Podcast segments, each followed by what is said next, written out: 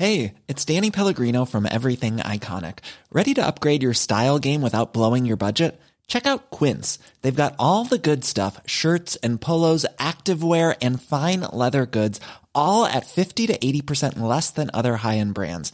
And the best part? They're all about safe, ethical, and responsible manufacturing. Get that luxury vibe without the luxury price tag. Hit up quince.com slash upgrade for free shipping and 365 day returns on your next order. That's quince.com slash upgrade. Heraldo Radio, la HCL se comparte, se ve y ahora también se escucha. Inicia las noticias de la tarde con Jesús Martín Mendoza en Heraldo Radio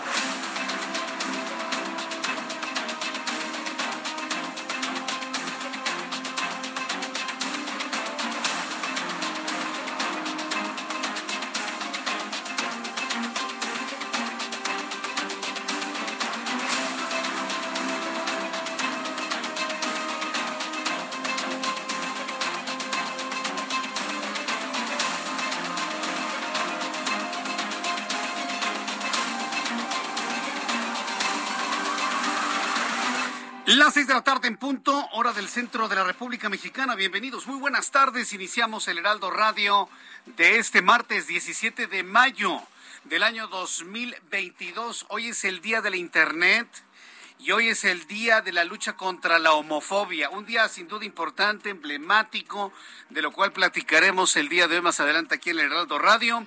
Yo soy Jesús Martín Mendoza y como todas las tardes les saludo con un enorme gusto y para mí un verdadero honor a nombre de este gran equipo entrar a su lugar de trabajo, a su lugar de transporte, a su casa, por supuesto. Y como todas las tardes le digo, súbale el volumen a su radio, que le tengo la información más importante hasta este momento. En primer lugar, el día de hoy, la Fiscalía General del Estado de Veracruz informó que fue detenido Antonio de Jesús N., presunto asesino de las periodistas Yesenia Molinedo y Sheila García, quienes perdieron la vida, quienes fueron asesinadas eso es lo más preciso. El pasado 9 de mayo. Mientras tanto, la Suprema Corte de Justicia de la Nación debatió hoy sobre la eliminación de la figura de los superdelegados instaurados por la actual administración, pero la votación quedó en un empate, por lo que será hasta el próximo lunes cuando esté presente la ministra Loreta Ortiz, quien se, quien se volverá a debatir la acción de inconstitucionalidad sobre los delegados de programas para el desarrollo. Esta figura pues muy extraña, ¿no? Que creó el actual presidente de la República para pues estar hablando de sus programas sociales y evidentemente pues estar convenciendo a algunos de votar, ¿no? Porque tienen una acción como proselitista usando los programas sociales. Bueno, ya lo platicaremos más adelante aquí en el Heraldo Radio. También le informo en este resumen de noticias el día de hoy que ayer lunes se rebasó la cifra Ayer se rebasó la cifra de 100 mil personas desaparecidas en México, incluidas 473 de nacionalidad estadounidense. Los estados de Jalisco, Tamaulipas, Estado de México, Nuevo León, Veracruz encabeza la lista de desapariciones. Ya quítense, ya, quítense la idea. Ay, es que en tiempos de Calderón, esta administración ha triplicado la violencia, los asesinatos, los desaparecidos que en tiempos de Calderón. Así que ya, quítense ese discurso de la cabeza en esa envidia que le tiene el actual presidente a, Felipe Calderón Hinojosa. Es una envidia. O, o, cómo entenderla? Las cifras de violencia, de muertos, de desaparecidos, de asesinados, de asesinadas, hoy se triplican a lo que en proporcionalidad tenía Felipe Calderón en ese tiempo, en su primera mitad de la administración. Que no es consuelo, evidentemente, pero es evidente que hoy las cosas están peor que antes. Hoy las cosas están peor que antes. Para muestra, el video es que anda girando por todos lados, donde un integrante del crimen organizado le abre el corazón a su rival, le abre el pecho, le saca el corazón, se lo comen. Que ni los talibanes en el peor de los tiempos. Y eso no fue en tiempo de Felipe Calderón, es en este tiempo, en este tiempo, en donde nos han dicho que esas personas que ve usted en ese video también son seres humanos y hay que cuidarles su vida y sus derechos humanos. Ay, pobrecitos. Si no los cuidamos, no se van a comer los corazones de sus rivales. Estamos en un verdadero momento de una profunda descomposición mexicana. Estamos en una profunda descomposición mexicana. Y bueno, los datos, el video, ¿qué más ejemplos quiere? Hoy le invito para que me dé sus comentarios de todo esto aquí en el Heraldo Radio y a, través de dos plataformas, a través de Twitter, arroba Jesús Martín MX, y a través de YouTube en el canal Jesús Martín MX, que yo creo que hoy sí nos van a dejar trabajar en YouTube. Ahora sí nuestra plataforma parece que está estable. Le invito para que entre a YouTube en el canal Jesús Martín MX. Por un decreto emitido por el gobierno de Veracruz exigió que el fideicomiso del, del, acuario de la entidad, por la que el recinto quedará a cargo de la Procuraduría Estatal del Medio Ambiente, además el acuario cambiará de nombre a Aquarium, de acuario a Aquarium. No, hombre, se les quemó la imaginación. ¿Cómo? Ah, sí, son unos genios, sí. Lo cambian de acuario a Aquarium. No, bueno. El Congreso de, en otras noticias, en este resumen de noticias, el Congreso de Guerrero despenalizó el aborto esta tarde. Con 30 de 45 votos, el Estado se convierte en la octava entidad en aprobar las modificaciones a la reforma a su código penal en materia de interrupción del embarazo. A ver, entendamos, todo lo que está pasando en esa materia no es que le estén diciendo, vengan, vengan todas las mujeres a abortar a sus bebés acá Guerrero. Simple y sencillamente la mujer que pues aborte, interrumpa el embarazo, mate a su hijo, como quiera decirlo, simple y sencillamente no será penalizada. Simplemente no será penalizada. En eso terminó lo que hoy se aprobó en el estado de Guerrero. Mientras tanto, el, el estado de Colima aprobó eliminar el uso obligatorio del cubrebocas en la ley están volviendo a poner cubrebocas en los Estados Unidos, en ciudades tan importantes como Nueva York. Y aquí Colima, quítenselo ya no pasa nada. Ok, está bien. Al ratito Colima va a estar dentro de los repuntes de COVID-19. Guarde usted este audio, así como guarde este tweet. Bueno, guarde este audio. Al ratito va a ver la situación en Colima. Hoy Colima aprobó eliminar el uso del cubrebocas en la ley al tomar en cuenta la recomendación del Comité Estatal de Seguridad en Salud Pública. El gobierno mexicano entregó a las autoridades israelíes dos nuevas solicitudes de extradición para el ex académico Andrés Roemer, a quien se le acusa en México por delitos de violación, abuso, acoso sexual. El ex periodista, el ex conductor y el ex todo bueno, pues sigue todavía este caso de Andrés Ruemer que sigue evadido de la ley allá en Israel. La Administración de Drogas y Alimentos de los Estados Unidos, la FDA, autorizó el uso contra COVID-19 de Pfizer y BioNTech para niños de 5 a 11 años. Esta tecnología de vacunas, la de adenovirus, perdón, la de eh, RNA mensajero, perdón, es RNA mensajero, ha sido autorizado para niños de 5 a 11 años. El presidente de Guatemala, Alejandro Yamatei, no asistirá a la cumbre de las Américas, decisión que ocurre después de que los Estados Unidos criticara el nombramiento de Consuelo Porras como fiscal general de Guatemala, quien Estados Unidos acusa de corrupción. El presidente de Guatemala no va. Dígame usted, ¿estará muy preocupado Estados Unidos? ¿Estará que no los calienta ni el sol a Joe Biden? Ay, por Dios. Pero en fin, ahí está finalmente las reacciones que ha generado en América Latina esta idea de no ir a la cumbre de las Américas. Pues que no vayan, hombre, no vayan, no vayan. La vida sigue. Dejen de estar enfermos de importancia, señores presidentes latinoamericanos de países subdesarrollados del tercer mundo. Dejen de estar enfermos de importancia. No vayan las cosas se van a realizar y la cumbre se va a realizar y se van a llegar a acuerdos, se van a firmar documentos y como decimos aquí en México, el que se mueve no sale en la foto. Ya son las seis de la tarde con ocho minutos, hora del centro de la República Mexicana. Vamos a revisar las condiciones vehiculares a esta hora de la tarde con nuestros compañeros reporteros urbanos, periodistas especializados en información de ciudad. Gerardo Galicia, gusto en saludarte. Muy buenas tardes.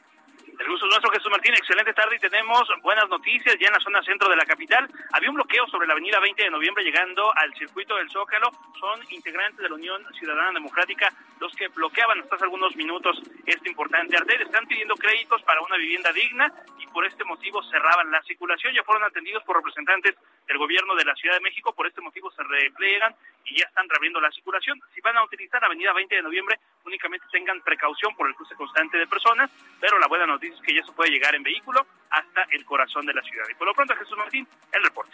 Muchas gracias por esta información, Gerardo Galicia. Hasta luego. Mario Miranda, qué gusto saludarte. Bienvenido. Muy buenas tardes. ¿Qué tal, Martín? Buenas tardes. Nos encontramos en la avenida Hidalgo y Paseo de la Reforma, en donde en estos momentos encontraremos buen avance en ambos sentidos de Paseo de la Reforma en el tramo de Hidalgo a la glorieta del Ángel de la Independencia. La avenida México Tenochtitlan de Guerrero hay insurgentes con carga vehicular en ambos sentidos. La avenida Hidalgo del eje central a Reforma con buen avance y finalmente la avenida Juárez de Reforma al eje central con tránsito lento. Jesús Martín, seguimos pendientes. Muchas gracias por la información, Mario Miranda. Buenas tardes. Daniel Magaña, buenas tardes. Gusto en saludarte. ¿Qué tal, Jesús Martín? Muy buena tarde. Pues información vehicular pues de aquí de las inmediaciones de la Alameda del Sur, la zona de la Avenida Canal de Miramontes, pues presenta carga vehicular, sobre todo personas que pues eh, llegan hacia el paradero del mismo nombre, la zona de Tasqueña, pues encontrarán pues algunas complicaciones a través de transporte público para desplazarse hacia la zona de Miramontes en dirección hacia la colonia Educación o también para cruzar la calzada de las bombas del punto pues con algunos rezagos viales y a partir de aquí el avance mejora en dirección hacia la zona de Acoxpa o bien para continuar a través de la avenida Canal de Miramontes hacia el perímetro ya de la alcaldía de Xochimilco a través de la avenida Prolongación División del Norte. El reporte que es Martín. Muy buena tarde. Muchas gracias por la información, Daniel Magaña. Así se encuentran las calles del Valle de México, así se encuentran las noticias a esta hora de la tarde en este resumen que usted escucha en el Heraldo Radio cuando son las 6 de la tarde con 11 minutos. ¿Y tú, sabes cuáles son las alternativas al cigarro? En general existen dos grandes grupos, los vapeadores y los calentadores de tabaco. ¿Y cuál es la diferencia entre ambos? Es muy sencillo. Los vapeadores son unos dispositivos que calientan un líquido que puede o no contener nicotina para después convertirlo en un aerosol. Esta alternativa no contiene tabaco. Por otro lado, existen los calentadores como Aicos, que a diferencia de los vaporizadores, utilizan tabaco real. Estos productos calientan el tabaco en vez de quemarlo, entregando el sabor del tabaco sin humo. Al calentar el tabaco en lugar de quemarlo, se elimina el humo, por lo que Aicos produce menos sustancias tóxicas comparado con los cigarros. La mejor opción siempre será dejar de fumar, pero para aquellos que deciden no hacerlo, existen otras alternativas como Aicos. Conoce más en aicos.com. Bien, ese es un buen mensaje. La mejor alternativa es dejar de fumar. Y si usted no quiere o no puede, bueno, pues ya, ya, ya, ya conoce usted ahí cuál es la opción que le presentan nuestros amigos de AICO. Son las seis de la tarde con 12 minutos, hora del centro de la República mexicana. Bueno, quiero agradecerle mucho a todas las personas que nos están escribiendo el día de hoy. Como le digo, hoy es día, hoy 17 de mayo, se celebran, o bueno, se conmemoran dos cosas importantes. Hoy es el Día Mundial del Internet. ¿Alguien se puede imaginar el mundo sin Internet? ¿Alguien se lo puede imaginar? Ángel y yo todavía vivimos los tiempos donde hacíamos llamadas telefónicas desde un teléfono público. Sí te tocó, ¿verdad, Ángel? Sí, sí, chiquito no, chiquito no estás. No estamos, bueno, ya para no dejarte solo. Chiquitos no estamos. Pero, o sea, yo pertenezco a una generación donde nos tocó las dos cosas, es decir, el mundo sin Internet, la aparición del Internet, su sofisticación, vamos a llamarlo de esta manera, y el mundo y la vida completamente conectados a través de, estos, de estas supercomputadoras de bolsillo. Que ya mire, el nombre, insisto, el nombre de teléfono ya está totalmente rebasado. No es un teléfono, es una supercomputadora de bolsillo. Bueno, pues eh, hemos visto toda esta transición. Los chavos, los niños, los jóvenes, ¿se imaginan el mundo sin conectividad a Internet? Ha sido una genialidad el Internet, es una gran herramienta, pero también, ¿sabe también para qué ha servido el Internet? Para cobrarnos lo que antes nos salía gratis. A ver, y le voy a poner un ejemplo. ¿Cuántas personas antes sintonizaban su radio de bulbos, de transitores o de chip electrónico? Así con radiofrecuencia gratuita, tal y como lo visualizó Nikola Tesla, completamente gratuito en su aparato, y ahora tienen que pagar por datos a través también de una señal de radiofrecuencia, pero ahora pagando para escuchar la misma señal de radio o de televisión. ha sido completamente un cambio, ¿no? Ha sido un cambio. Eso que me estás poniendo es un fax, man. Ese es el sonido del fax y luego el sonidito del, del modem para conectarse. Pero yo lo recuerdo más con el fax. Así. Un sonido, pero clásico, ¿no? Bueno, la tecnología finalmente nos, nos, ha alcanzado y bueno, desde mi punto de vista yo creo que es una genialidad del Internet.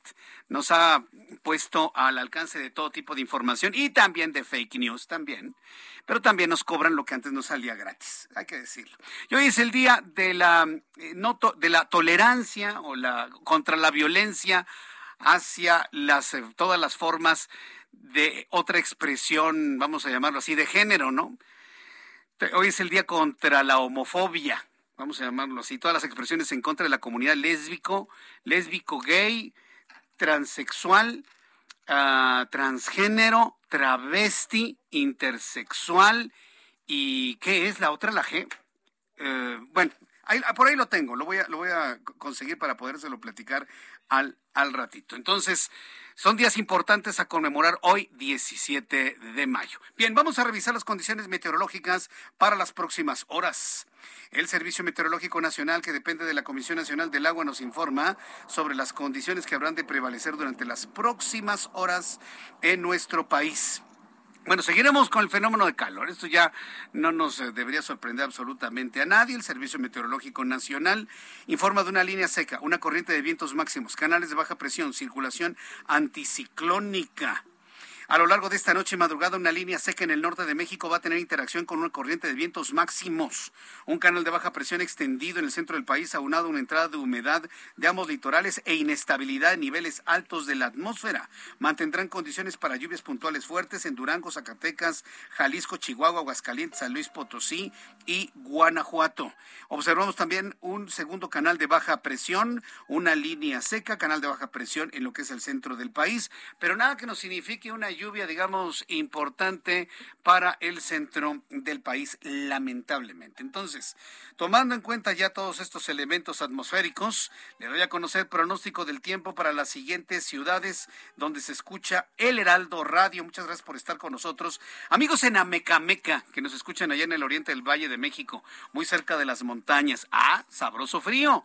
Si alguien está harto del calor, hay que ir a Mecameca y nos subimos a al municipio de Atlautla, si usted quiere, hasta San Pedro Nexapa, temperatura 14 grados, la mínima 0 grados, temperatura de, de congelación, la máxima 17 grados allá en Amecameca. Pero ¿qué tal si nos vamos directamente a Colima, donde ya están diciéndole a la gente, ya no uses cubrebocas, a ver cómo les va luego. Colima 32 grados en este momento, mínima 19, máxima 36.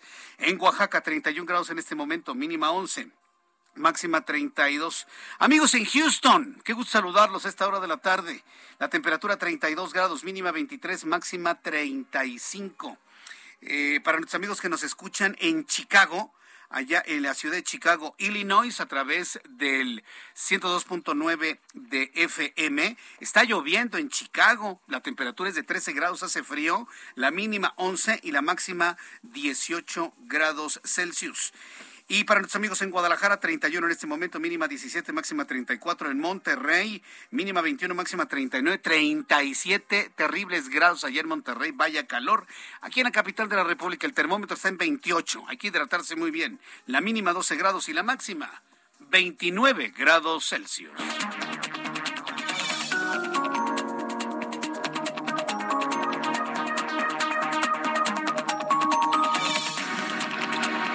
Las 6 de la tarde con 18 minutos, las 6 de la tarde con 18 hora del centro de la República Mexicana. Escucha usted el Heraldo Radio. Yo soy Jesús Martín Mendoza con la información importante de este día. Bueno, pues vamos con lo primero, con lo principal, con lo que de alguna manera nos ha, nos ha, nos ha impactado nos ha impactado en las últimas horas. Vamos directamente con mi compañero Carlos Navarrete, nuestro corresponsal en Acapulco Guerrero y es que el Congreso en el estado de Guerrero ha despenalizado el aborto en, el, en todo el estado de Guerrero. Adelante, Carlos, gusto en saludarte. Carlos, adelante con tu información. Buenas, tardes. Eh, efectivamente, comentarles que hace unos minutos el Pleno del Congreso local aprobó por mayoría de votos la despenalización del aborto en Guerrero.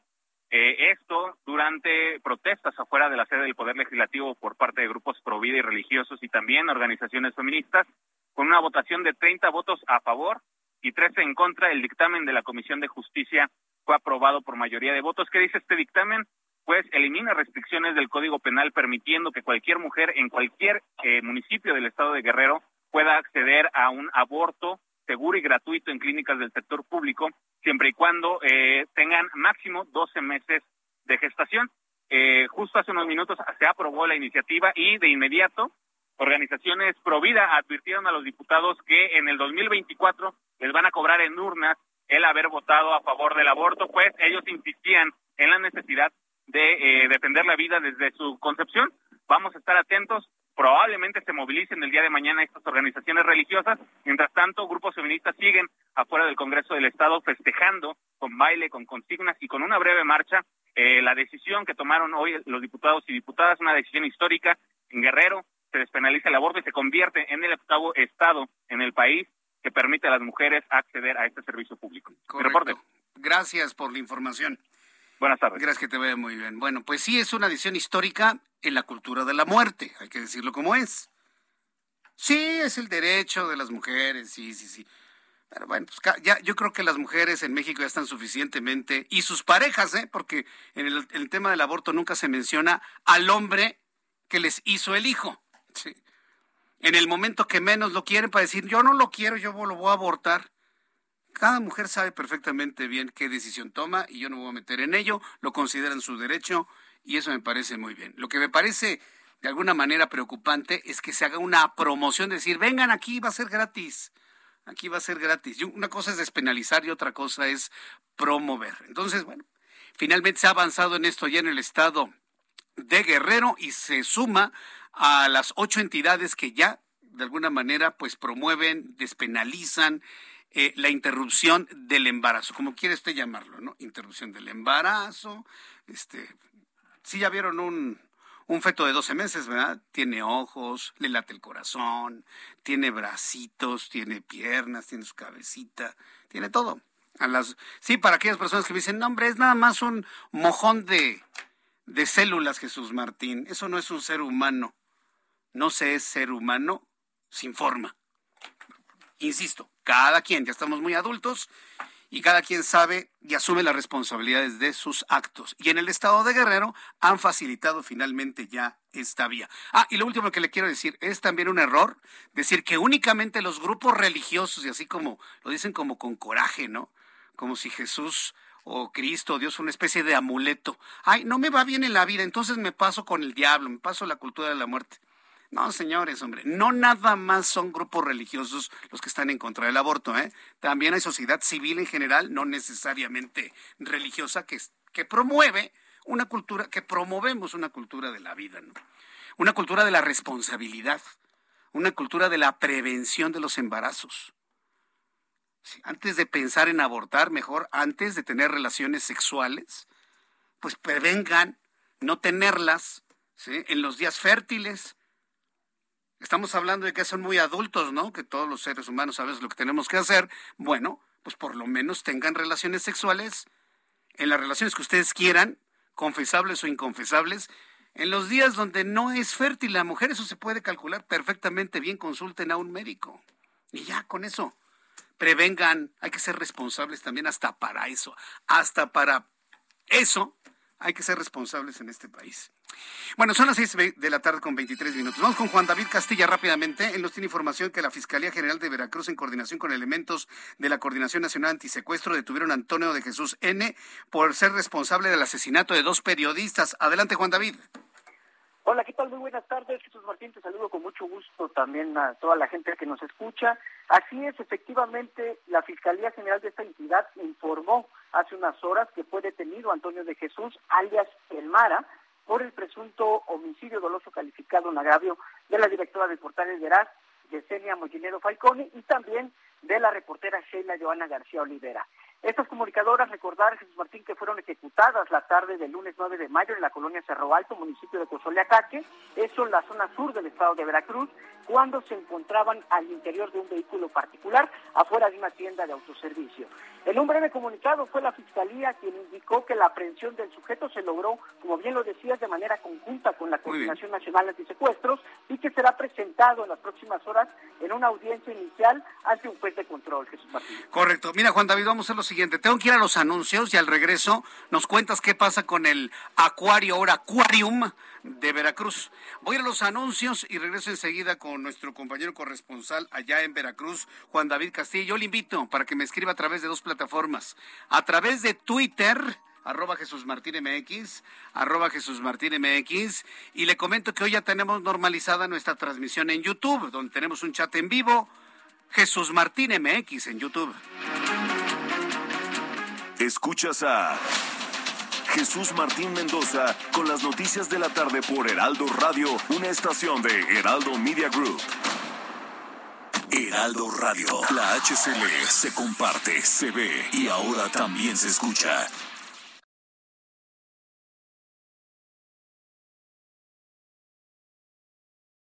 Heraldo Radio, la HCL se comparte, se ve y ahora también se escucha.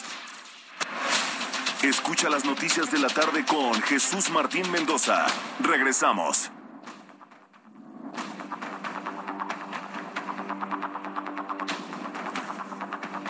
Son las 6 de la tarde con 30 minutos, las 6 de la tarde con 30, horas del centro de la República Mexicana. Continuamos con toda la información en el Heraldo Radio. Gracias por estar con nosotros en nuestra transmisión a nivel nacional. También le invito para que me siga a través de YouTube en el canal Jesús Martín MX y a través de Twitter arroba Jesús Martín MX. Bien, vamos a continuar con mi compañero Juan David Castilla. A ver, coméntanos qué fue lo que ocurrió, infórmanos con el acuario, ahora Aquarium, Juan David.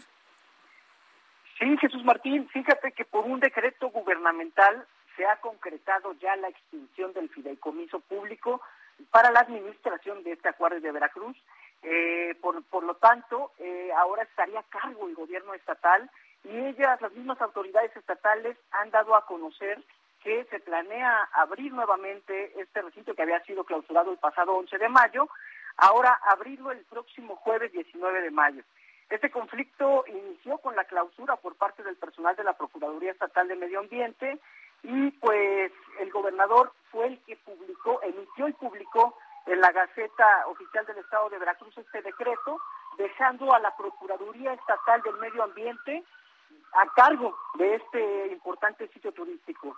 Y pues comentarte, Jesús Martín, que eh, el presidente del Consejo del Acuario de Veracruz, Jaime Rivero Mantecón, declaró recientemente que tras esta extinción del fideicomiso, ahora el gobierno estatal deberá hacerse cargo de pagar a los empleados y también alimentar a los animales y dar todo el mantenimiento a este importante lugar.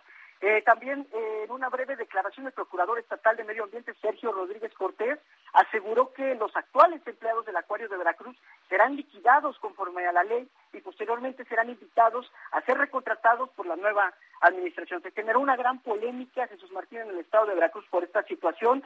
Hubo muchas este, opiniones encontradas, manifestaciones incluso durante el fin de semana por parte de los trabajadores del acuario, también una campaña que se llevó a cabo en redes sociales que se denominó SOS Acuario, pues defendiendo a este lugar para que fuese el Consejo Administrativo del Acuario quien tuviera las riendas de este lugar. Sin embargo, ahora eh, pues es el gobierno del Estado quien está a cargo y quien pues deberá manejar todas las finanzas y todo el mantenimiento de este sitio, Jesús Martín.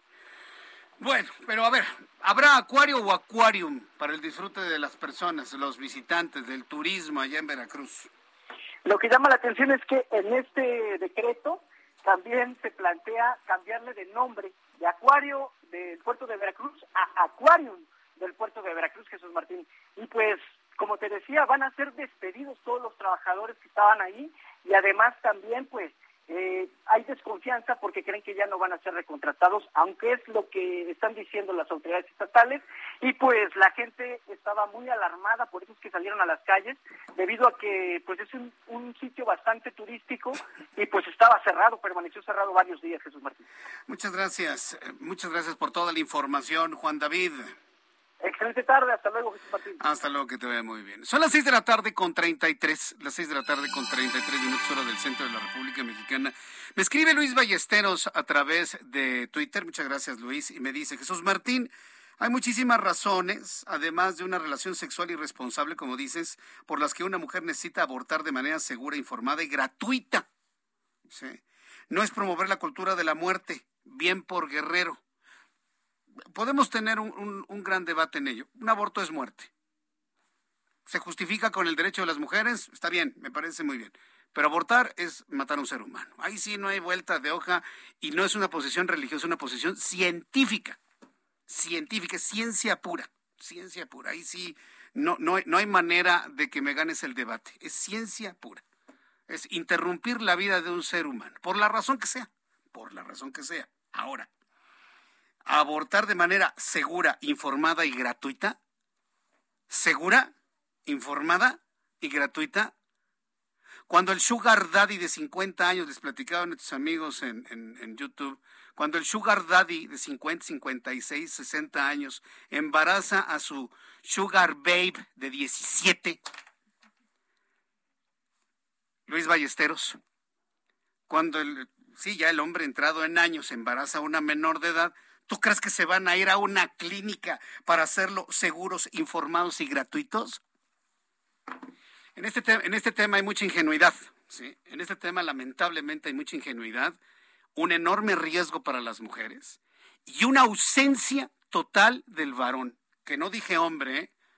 que porque para ser hombres hay que asumir las responsabilidades enfrente. Una ausencia total del varón. Porque las mujeres no se embarazan solas. Y los hombres y los varones estamos obligados a cuidar también a la mujer. En las condiciones que se encuentren, de que no se embarace. Claro, por supuesto, depende de los hombres. Ah, pero todo el mundo piensa en esa idea, pues, eh, medieval de que la que se embaraza es la mujer y la culpa es de ella. No es cierto, depende de nosotros los hombres. Y a mí esto es lo que a mí me sorprende. En esta discusión del aborto, marchan, lo promueven, lo celebran, solo las mujeres. ¿Y sus parejas, señoritas o señoras, dónde están? ¿Dónde están los hombres que detonaron ese embarazo? ¿Dónde está ese feminismo que va a reclamarle a los hombres asuman su propia responsabilidad? De eso nadie habla nada, ni las propias mujeres. Y eso a mí me sorprende muchísimo. Y se lo dice alguien que a lo largo de toda mi vida, corta, larga, como sea, buena, mala, como sea, He entendido que los hombres tenemos que asumir nuestras responsabilidades, suceda lo que suceda, pase lo que pase. Bueno, le digo, es un tema bastante, bastante amplio. Te puse un pequeño ejemplito, Luis Ballesteros, para que veas que las cosas, lamentablemente, en la mayoría de los casos, no suceden como tú lo planteas. Vamos con nuestro compañero Herbert Escalante, corresponsal en Yucatán. Tras más de 24 horas de operativo, atrapan a, un feminicida que huyó a Montes de Yucatán. Herbert, gusto en saludarte. Bienvenido. Muy buenas tardes. Buenas tardes, saludos a todos y todos. Así es, luego de un operativo de seguridad de más de 24 horas, fue detenido Manuel P., alias El Chicote, acusado del feminicidio de su expareja Esther MP, ocurrido en el municipio yucateco de Jují. El sujeto había escapado en el monte y al parecer permaneció escondido durante todo este tiempo en una cueva. En la acción de búsqueda participaron aproximadamente 100 elementos de la Secretaría de Seguridad Pública de Yucatán, de la Fiscalía General del Estado, de la Policía Municipal y hasta pobladores, quienes internaron en los montes en busca del presunto feminicida. El propio alcalde de Jují, Roger Benítez Espíndola, confirmó que dicha persona fue detenida y agradeció a los voluntarios que se sumaron al operativo. Trascendió que el delincuente estaba escondido en una tascavera, que en maya significa una cueva donde se extrae piedras, hasta que fue localizado y detenido esta mañana. Manuel P. es acusado de golpear y atacar con un arma blanca a su expareja sentimental de nombre Esther, quien murió por las heridas que sufrió en el cuello y en el estómago. El crimen ocurrió en la noche, entre la noche del domingo y la madrugada del lunes. Los vecinos escucharon los gritos de la mujer que pedía ayuda y lograron ver que el agresor corría rumbo al monte, por lo que dieron aviso a los policías para buscarlo y detenerlo. Se trata del segundo feminicidio ocurrido este año en Yucatán, pues en febrero una mujer fue atacada también por su expareja con un arma blanca en la comisaría de Flamboyanes en el puerto de Progreso. Esa es la información que tenemos desde Yucatán. Correcto, muchas gracias por la información. Gracias, Herbert. Saludos. Hasta luego, que te vea muy bien. Son las seis de la tarde con 38 minutos hora del centro de la República Mexicana. Bien. El presidente Andrés Manuel López Obrador ha encontrado un nuevo enemigo a su forma de ver las cosas y se llama Universidad Nacional Autónoma de México. Todos los universitarios, de manera directa o indirecta, alumnos, exalumnos, de manera lejana o cercana, todos los que de alguna manera hemos tenido algún tipo de relación con la Universidad Nacional Autónoma de México, no salimos de nuestro asombro de la forma como el presidente ha atacado la universidad, asegurando que la propia universidad negó la atención de los médicos y con diversos calificativos que verdaderamente la UNAM no se pudo haber callado. Aquí reflexionábamos ah, em, ayer, aquí reflexionábamos ayer que la universidad no podía quedarse callada. Ayer estas horas no había respondido a los dichos del presidente en la mañanera. Eran las seis y media, las siete, y la, la UNAM no había respondido y se lo, se lo planteamos. La UNAM es una institución que va a prevalecer por encima del mandato de Andrés Manuel López Obrador, por supuesto. Es una entidad muchísimo más grande y mucho más trascendente que quien hoy ostenta la investidura presidencial. Como para quedarse callados.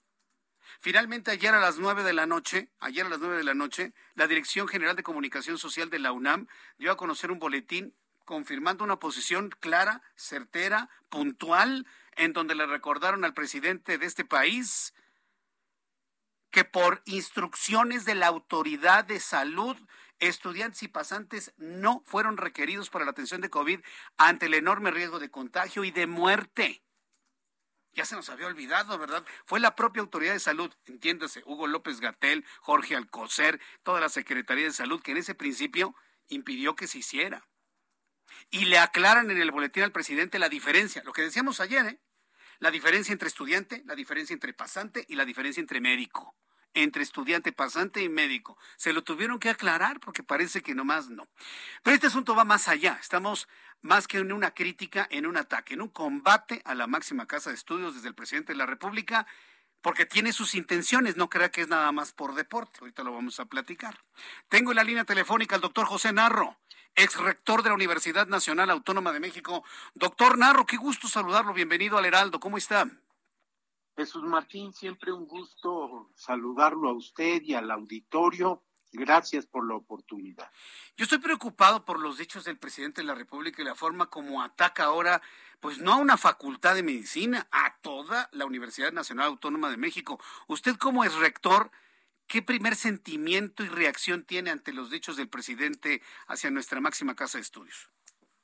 Pues debo decir con toda franqueza que falla el presidente, que se equivoca, porque efectivamente la, universidad lo dejó muy claro en su pronunciamiento. Eh, primero fue la autoridad la que pidió, no solo a la UNAM, a todas las facultades y escuelas del área de la salud, que los alumnos que en el caso de la facultad o de las escuelas de medicina son normalmente estudiantes de tercer y cuarto año dejaran los servicios frente al riesgo de contagio y frente a una realidad. No están preparados para ayudar, para contribuir al manejo de un problema que en marzo de 2020 nos resultaba Jesús Martín desconocido. Totalmente. Entonces, este, ahí empieza el, el tema dos perdón, quienes son profesionales, por ejemplo, los pasantes en servicio social mantuvieron su trabajo y en todo caso, cuando estaban en hospitales, pasaron a unidades donde podían cumplir de mejor manera con su trabajo. Y los cerca de 15 mil médicos, ahí sí ya, médicos, en preparación para convertirse en especialistas permanecieron en los servicios dando la atención necesaria. Y junto a eso se hace una relatoría que ni siquiera es exhaustiva de todas las tareas en las que la UNAM contribuyó.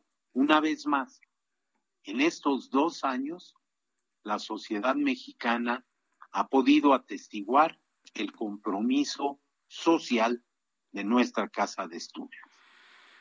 Eh, doctor Narro, ¿Qué intencionalidades puede tener el actual presidente de México o quien ostenta la institución presidencial para atacar de esa manera a la UNAM? Porque esto va más allá de un reclamo a la Facultad de Medicina, es a toda la institución. ¿Qué intereses desde su punto de vista podría tener?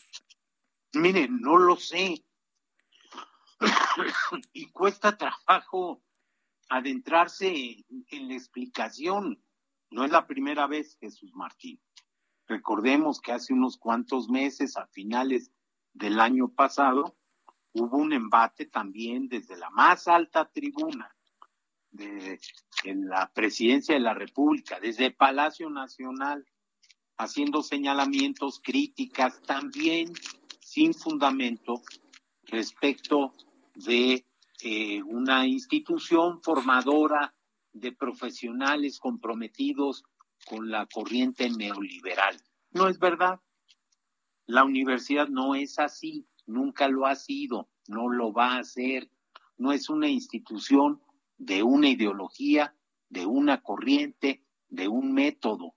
Es una universidad extraordinariamente plural. Entonces, no puedo responder al razonamiento que lleva al presidente de México a hacer en esta ocasión esa descalificación que, por otra parte, insisto, es absolutamente injusta, porque el personal médico de este país ha tenido un enorme compromiso que le ha llevado a estar en la estadística internacional como el país que más trabajadores de la salud ha perdido en la pandemia. Entonces, es injusta, es falsa y no se corresponde de ninguna manera con lo que hace y es la Universidad Nacional Autónoma de México.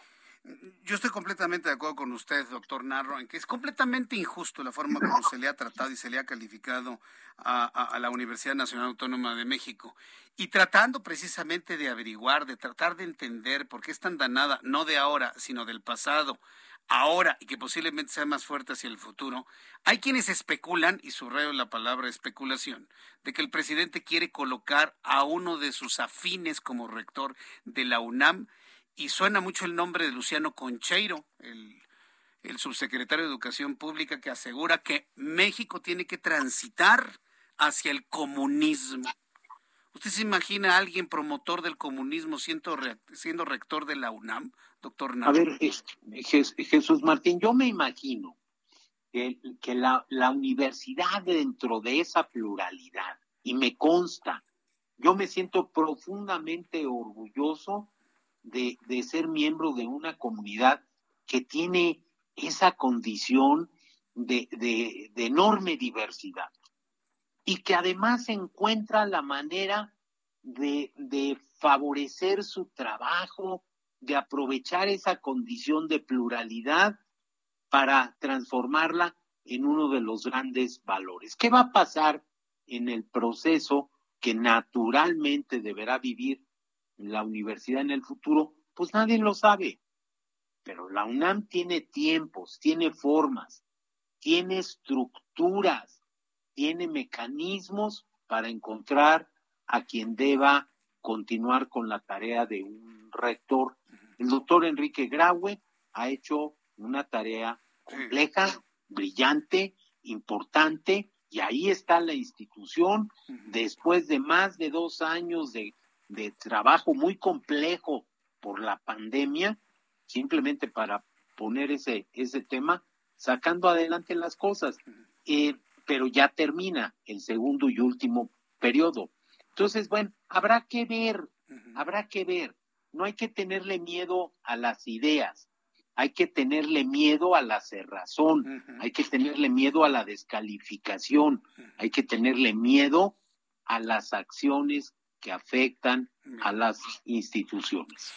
Doctor José Narro, yo como siempre le agradezco muchísimo que nos haya dado esta opinión, este punto de vista, estas percepciones, luego de pues estos, estas estas injustas calificaciones que el presidente mexicano ha hecho en contra de la Universidad Nacional Autónoma de México. Gracias, doctor Narro, como siempre. Al contrario, siempre es un gusto. Gracias y a seguirse cuidando. A seguirse cuidando, claro que sí. Bueno, pues a seguirnos cuidando del COVID-19, dice el doctor Narro, y eso que ya mire, varias entidades de la República están pidiendo o están sugiriendo ya no utilizar el cubrebocas. Son las seis de la tarde con 48 minutos hora del centro de la República Mexicana. ¿Sabía usted que la universidad tiene una gran cantidad de intercambios con universidades del extranjero? Y sobre todo universidades en los Estados Unidos, en Canadá, en el Reino Unido. Por eso es muy importante, aunque bueno, la UNAM tiene algunos programas en ese sentido, siempre es importante pues poder dominar pues un idioma adicional, dominar el inglés para poder ir a esos cursos de intercambio y demás. Y hoy aquí en el Heraldo Radio, como lo hacemos de manera regular, me da gusto saludar a Carlos Guillén de COE México. Bienvenido, mi querido Carlos, ¿cómo estás? Gracias, Jesús Martín. Buenas tardes, gusto en saludarte. Para que nos digas cómo aprender inglés y poder generar todos estos proyectos a nivel universitario. También los universitarios se benefician de esto, ¿no? Así es, totalmente de acuerdo. Eh, a nivel profesional, a nivel titulación, por ejemplo, intercambios de, de Canadá, de Estados Unidos, pues hoy en día necesitan dominar el idioma inglés. Y es el idioma de los negocios. Finalmente también, si tú quieres emprender a un nuevo negocio, el poderlo proyectar a nivel internacional, pues cuántos empresarios hoy en día aquí en México necesitan dominar el idioma inglés, Jesús Martín, o para radicar en Estados Unidos, ¿cierto? Entonces, nuestro inglés es un inglés 100% conversacional, práctico, es decir, es un método fácil y rápido. ¿Qué te parece? Me preguntaban que si es un inglés americano o un inglés británico. ¿Qué, inglés estás enseñando, Carlos? Claro que sí, mira, nuestro inglés es totalmente de Estados Unidos, es totalmente americano, pero también les damos modismos, tecnicismos a nivel británico y canadiense. Ah, qué bien. Pero en sí el 90% es este americano. Sí, digo, lo importante es aprender a hablar inglés y ya con el tiempo, ya sabes, claro. si nos vamos, te vas del lado de la costa este de los Estados Unidos o te vas a la costa del Pacífico, vas obteniendo los modismos, ¿no? Así es, de hecho tiene vocabulario técnico el programa de COE. Eh, modismos, tecnicismos en negocios, aviación, Fuerzas Armadas. Y bueno, lo importante es tener un dominio total del inglés. ¿A qué se refiere dominio?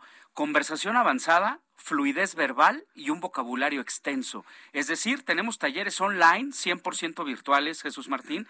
Tenemos 12 años trabajando de manera virtual. Quiere decir que ya tenemos experiencia, estamos certificados, no estamos ensayando. Finalmente, pues están en buenas manos. ¿Cómo es una clase virtual? ¿Me conecto en línea y cómo es? A ver, ¿qué se va a encontrar el alumno? Claro que, sí, son grupos reducidos de uno, máximo ocho personas, atención personalizada, un profesor que está en tiempo real, en vivo y en directo, está dictando la clase. Es una sesión finalmente conversacional donde vamos a ver aspectos eh, cotidianos de la vida, de la vida cotidiana, ¿no? Finalmente hablamos de lo que es eh, talleres en línea, talleres de música, de vocabulario, de conversación, talleres lúdicos, que es aprender jugando, y finalmente lo que damos una garantía que en tres meses ya estás hablando el inglés, en nueve meses podrás expresarte fluidamente, o sea, ya lo dominas, y en un año estarás listo para una certificación internacional. Correcto. ¿Y esa, esa tiene valor curricular? Exactamente. Tenemos tres pruebas en COE. Te preparamos para el TOEFL, para el TOEIC o para el IELTS. Esos tres, esas tres pruebas son muy importantes, ¿no? ¿Y desde qué edad? Desde los siete años capacitamos de siete a doce años a los niños y también para adultos de, de hasta 70 años de edad. Voy a dar un teléfono. Teléfono, sí, porque nos están pidiendo ya. Claro que sí, es el 5530 28 28 28. 55 30 28 28 28. ¿Qué hacemos con este número? Vamos a mandar un WhatsApp con la palabra inglés o puede ser mensaje de texto o un llama y cuelga. De aquí a las 7.10, 7.15 de la noche, lo voy a extender, sí. 7.15 de la noche, vamos a dar un 60% de descuento, ¿escucharon bien? 60% de descuento en todo el programa, en todas las mensualidades, Jesús Martín. Uh -huh. Y las primeras 200 personas que ya estén ahorita whatsappeando la palabra inglés, van a tener un plan familiar 2 por 1 Sí, a mitad, es decir, al 60%, puedes invitar a un familiar totalmente gratis y cero inscripción. Nunca vas a pagar la inscripción. El inglés no es un gasto, es una inversión, Jesús Martín. Y fíjate, finalmente desde tu celular también puedes bajar la aplicación de COE ah, y sigues practicando el inglés 24/7. Repito el teléfono. Por favor. 5530 y tres veces 28 al final. Muy fácil de aprender, ¿no? Entonces, ¿hay que mandar la palabra inglés o un llama y cuelga también? WhatsApp con la palabra inglés al 5530 28 28 28. Garantizado el programa de COE. Es para ejecutivos, profesionistas, empresarios, personas que no tienen tiempo, que se les ha negado el inglés o que lo quieren perfeccionar. No importa en qué nivel de inglés te ubiques, Jesús Martín. Hay gente que está escuchando, dice, no, es que yo estoy en un pollito chicken gallina gen. No importa, te damos garantía. Los horarios son flexibles, tú eliges el día y la hora. De lunes a domingo está abierta la plataforma en línea, de lunes a domingo. Así que repito el teléfono, es el 5530 28 28 28. Están atendiendo en este momento. En este momento sí, mi asistente, eh, la persona que está ahorita en línea, sí, este, está captando los mensajes y más al ratito un asesor le da toda la información completa sin compromiso. Pero ya tiene la promoción, que es lo más importante, ¿no? Así es. Por preguntar no se paga, ¿verdad? Es, lo que tú me decías, por preguntar no se paga. Mejor vas a obtener un beneficio que es hablar inglés en menos tiempo. Entonces pregunte, ya me envíe la palabra al WhatsApp, la palabra inglés. ¿A qué número, Carlos? Al 5530 28 28 28. ¿Qué es lo más difícil para aprender inglés? tomar la decisión. Manda ya el WhatsApp con la palabra inglés, mensaje de texto o un llama y cuelga al 5530 28 28 28. La última promoción Imagínate, ya no vamos a estar. La última promoción de mayo. Me queda todavía unos segundos para que digas nuevamente el teléfono. Claro que sí. Toda la gente mande WhatsApp con la palabra inglés. Tiene de aquí hasta las 7:15 de la noche 60% de descuento al 5530 28 28 28. Llama ya. Carlos Guillén de COE México, gracias por estar aquí con nosotros. No, al ti, al contrario, Jesús Martín. Gracias. Vamos a ir a los anuncios y regresamos con un resumen de noticias. Escuchas a Jesús Martín Mendoza con las noticias de la tarde por Heraldo Radio, una estación de Heraldo Media Group. Heraldo Radio 98.5 FM, una estación de Heraldo Media Group, transmitiendo desde Avenida Insurgente Sur 1271, Torre Carrachi, con 100.000 watts de potencia radiada.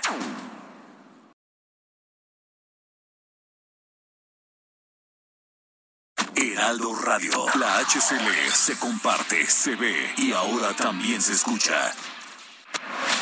Escucha las noticias de la tarde con Jesús Martín Mendoza. Regresamos.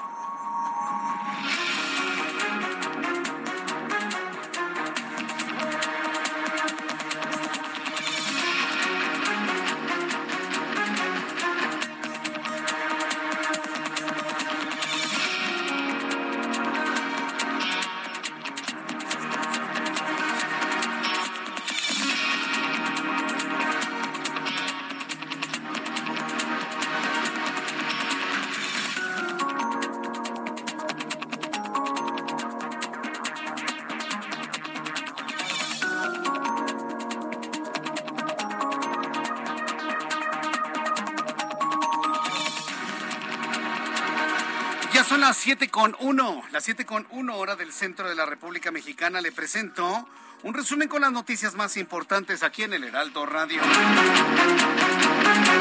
En primer lugar, informo que la Fiscalía General del Estado de Veracruz informó que fue detenido Antonio de Jesús N., presunto asesino de las periodistas Yesenia Molinedo y Sheila García, quienes perdieron la vida el pasado 9 de mayo.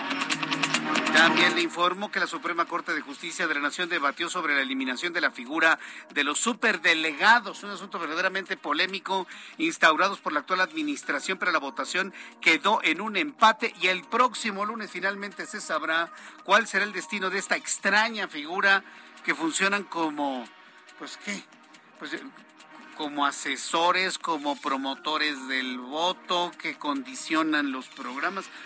Una figura verdaderamente extraña e inexplicable. Será el lunes cuando sepamos finalmente qué va a pasar con los superdelegados. Ayer lunes se rebasó la cifra de 100 mil desaparecidos en México. 100 mil desaparecidos en México, incluidas 473 personas de nacionalidad estadounidense. ¿Cuándo?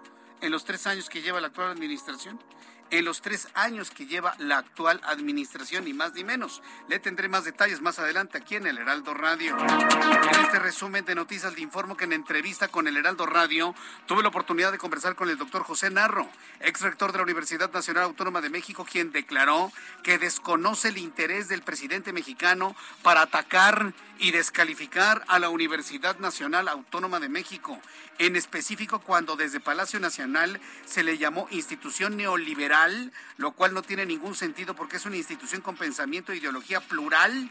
El exrector de la UNAM dijo que todos los señalamientos del presidente mexicano, especialmente los referidos a los profesionales y estudiantes de la facultad, son facultad de medicina, son falsos, injustos y que no corresponden con lo que realmente hace la máxima casa de estudios. Desde Palacio Nacional, haciendo señalamientos, críticas, también sin fundamento respecto de eh, una institución formadora de profesionales comprometidos con la corriente neoliberal. No es verdad. No es una institución de una ideología, es una universidad extraordinariamente plural. Entonces, es injusta, es falsa y no se corresponde de ninguna manera con lo que hace y es la Universidad Nacional Autónoma de México.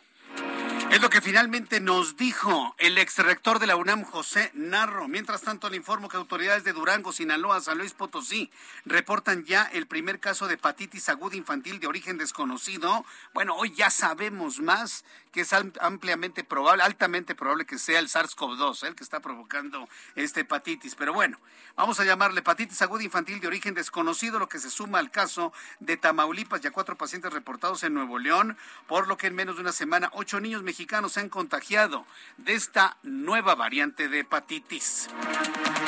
El grupo parlamentario del PRI en la Cámara de Diputados emplazó al gobierno federal a instalar una mesa de trabajo para revisar el programa Jóvenes Construyendo el Futuro y de esta manera corregir irregularidades como desvío de dinero, pago de becas a personas fallecidas. Sí, porque en México los muertos cobran. No sé si usted lo sabía. Los muertos cobran. Cobro de comisiones, entre comillas, y usurpaciones de identidad. El PRI va a emplazar al gobierno federal para analizar este programa lleno de corrupción, hay que decirlo. El programa Jóvenes Construyendo el Futuro, que es dinero para los ninis, aunque se enoje el presidente, es la verdad para quienes ni estudian ni trabajan, está lleno de corrupción.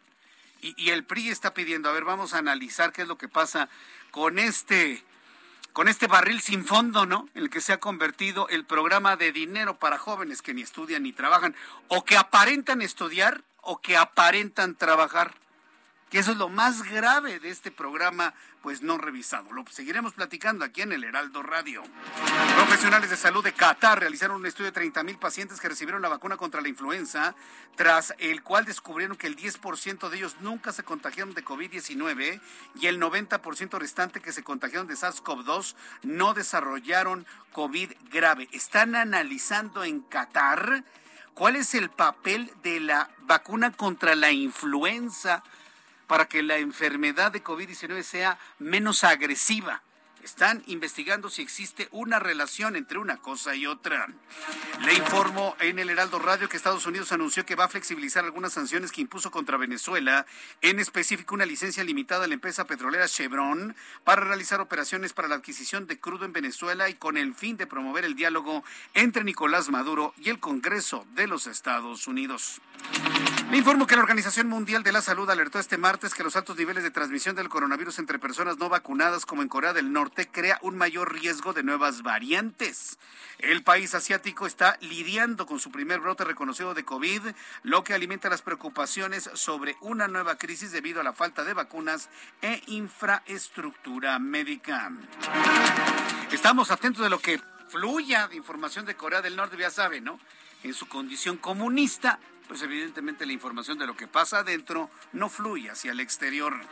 Mientras tanto, Estados Unidos anunció flexibilizar una serie de restricciones a Cuba impuestas bajo la presidencia de Donald Trump, incluidos procedimientos de inmigración, transferencias de dinero, vuelos, informó Joe Biden. A ver, Joe Biden, presidente de los Estados Unidos, flexibiliza a Cuba estas, estos beneficios porque quiere mucho a los cubanos o porque odia a Donald Trump? A ver. ¿Cómo me gustaría que me lo explicara así en privado, así que para que nadie nos oiga, ¿no? Joe Biden está flexibilizando esto. Porque odia a Donald Trump porque, o porque quiere mucho a los cubanos. Ah, lo que sí es cierto es que lo que está determinando el presidente de los Estados Unidos, Joe Biden, va en línea con las políticas que ya venía implementando su mentor Barack Obama en los ocho años que fue presidente de los Estados Unidos. Eso sí hay que reconocerlo. Estados Unidos va a restablecer el programa para la reunificación familiar para cubanos, suspendido desde el año 2017. Los gestores de la Universidad de Pekín dieron marcha atrás a sus planes de endurecer las restricciones a los estudiantes dentro de la estrategia china de cero COVID tras una protesta estudiantil el domingo pasado. La medida buscaba levantar un muro de metal para mantenerlos recluidos en el campus, pese que el personal docente era libre de ir y de venir.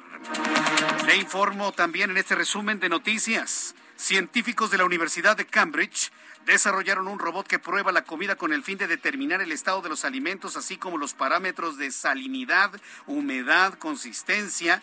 Los desarrolladores de este robot informaron que buscarán que la preparación de los alimentos sea automatizada hacia el futuro. Mire, la noticia es el robot, pero la noticia es que por primera vez, por primera vez, se han logrado obtener eh, sensores de sabor y de olor algo que no se había podido desarrollar en la ciencia robótica. Se pueden tener todos los robots del mundo y que aparenten ser seres humanos y, e imitar las emociones humanas y un pensamiento lógico, lo que usted guste y mande, pero percibir sabores, percibir olores, esa es la noticia dentro de lo que le estoy informando. Por primera vez científicos han logrado desarrollar un sistema de percepción de sabor para determinar si los alimentos se encuentran en buen estado. Son las noticias en resumen. Le invito para que siga con nosotros. Le saluda Jesús Martín Mendoza.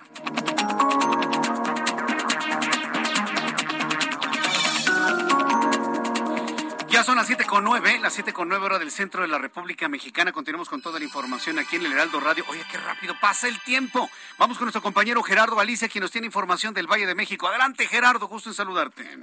El gusto es nuestro, Jesús Martín. Excelente tarde se ha incrementado ya la afluencia de autos en la zona centro de la capital, específicamente sobre Fray Servando Teresa de Mier. Si dejan atrás el eje central, ya hay largos asentamientos en semáforos. La buena noticia es que ya llegaron elementos de tránsito de la policía capitalina. Tratan de agilizar la circulación. En algunos trayectos sí lo consiguen, pero de lo más complicado es su cruce con la calle de Bolívar, también llegando a las inmediaciones del mercado de Sonora. Así que habrá que tomarlo con mucha paciencia si ya transitan en ese perímetro. Por lo pronto, el reporte seguimos muy pendientes. Muchas gracias por la información, Gerardo Galicia. Hasta luego. Mario Miranda, gusto en saludarte. ¿En dónde te ubicamos? ¿Qué tal, Jesús Martín? Buenas tardes. Informarles a los amigos automovilistas que en estos momentos encontrarán carga vehicular en el circuito exterior, en el circuito exterior de Reforma a la Raza, en el sentido opuesto del circuito de la Raza a Benjamín Franklin, encontraremos buen avance. La avenida San Cosme del circuito a Insurgentes con buen avance en ambos sentidos. Marina Nacional del circuito a Mariano Escobedo con tránsito lento y finalmente Mariano Escobedo de Marina Nacional a Reforma con carga vehicular. Martín, seguimos pendientes. Muchas gracias por esta información, Mario Miranda. Buenas tardes. Hasta luego, muy buenas tardes. Saludo a Daniel Magaña con más información del Valle de México. Adelante, Daniel. Así es, Jesús Martín, ahora con información eh, vial para las personas que utilizan la calzada del hueso, pues prácticamente han, vuelto las complicaciones viales eh, para incorporarse de la zona de Miramontes hacia la zona de División del Norte. Poco adelante hay que tener cuidado por eh, pues, precisamente las de la Escuela Nacional Preparatoria número 5, el constante cruce de peatones en esta zona, pero a partir de aquí el avance para quien se traslada a través de esta vía, la zona de la calzada del hueso hacia la zona de Tlalpan, el avance mejora. Esta última vialidad, la zona de Tlalpan, pues procedente pues de, la zona del periférico, bueno, pues circulación muy lenta, una velocidad promedio de unos 20 kilómetros por hora para trasladarse hacia las inmediaciones de la colonia Jardín o también ingresar hacia la colonia Espartaco. El reporte de Jesús Martín. Buenas tardes. Muchas gracias por la información, Daniel Magaña. Hasta luego, que te vaya muy bien. Son las siete con once, las siete con once hora del centro de la República Mexicana. Ayer lunes, ayer lunes se rebasó la cifra de 100 mil personas desaparecidas en México. 100 mil desaparecidos. Decir 100 mil, pues, pues, sí, se va rápido, se dice rápido, pero como que pocas veces reflexionamos en, en saber o entender que son cien mil personas. Eh, siempre pongo el ejemplo del Estadio Azteca, ¿no? Porque por tamaño y capacidad nos ayuda mucho a imaginar las cosas, sobre todo quienes han ido a un partido con toda la gradería llena. Pues imagínense que de repente toda esa gente que llena el Estadio Azteca desaparezca. Sí, con ese término, desaparece, no saben dónde están. Están muertos, enterrados en fosas clandestinas, bajo la reflexión que usted y yo hemos hecho de que México es un cementerio en donde usted escarba encuentran un hueso humano. Cien mil desaparecidos. Claro, de esos cien mil, seguramente un importante porcentaje volvieron a aparecer, pero jamás informó a la autoridad para darlos de baja de esta terrible y vergonzosa estadística. Cien mil desaparecidos, no de Calderón, no, de tiempos de Andrés Manuel López Obrador. Que se diga claro con todas las palabras. Es de esta administración. Para que se dejen de, de hacer maromas, ¿no? Quienes defienden lo indefendible es en esta administración, lamentablemente, tristemente, que esas promesas de que todo iba a cambiar, pues simple y sencillamente no han visto la luz, no han podido o no han querido. Cien mil desaparecidos. ¿Qué dicen las organizaciones de derechos humanos ante esto? ¿Qué dice la Comisión Nacional de los Derechos Humanos? La Comisión Nacional de los Derechos Humanos está desaparecida. No existe la CNDH. La única vez que salió a relucir la CNDH fue cuando, eh, como el pelón Gomis, ¿sí? el hijo de Héctor Suárez, ¿sí? Héctor Suárez Gomis, se enfrentó con un personaje, pues yo no sé qué sea, finalmente, ¿no? Sí, porque yo creo que la palabra periodista es muy grande como para ponérsela a cualquier persona. Se enfrentó con un individuo afín a la 4T. Ahí sí salió la Comisión Nacional de los Derechos Humanos. Pero para los desaparecidos, a mí me ha sorprendido su ausencia. ¿eh? Pero otras organizaciones entregadas a los derechos humanos, como por ejemplo el Centro de Derechos Humanos Miguel Agustín Pro Juárez, ¿cómo ven esta terrible estadística? En la línea telefónica, Luisa Aguilar, ella es coordinadora del área internacional del Centro Pro Derechos Humanos Miguel Agustín Pro. Estimada Luisa Aguilar, bienvenida. Gracias por tomar la llamada telefónica. Muy buenas tardes. Hola, buenas tardes, Jesús. Muchas gracias por el espacio. Esta es una estadística espantosa. Cien mil desaparecidos. Le comentaba al público, de esos, de esos cien mil, posiblemente algunos han regresado al hogar y no se ha actualizado la base de datos. Es posible pensar eso y aún así serían muchos. ¿Cómo los ve el Centro de Derechos Humanos Miguel Agustín Pro? No, eh, eh, como, lo, como lo dices muy bien, es, es una tragedia, es un reflejo de la de la tragedia que vive el país en términos de la dimensión de la crisis de, desapariciones, de cómo detrás de esa cifra, pues hay, hay eh, familias completas que están volcadas a la búsqueda. Hay más de 100 mil familias que no tienen a un familiar en, en, casa y no tienen además eh, conocimiento de dónde está, de cómo está, un poco como, como lo ya fraseabas en, en, tu, en tu introducción.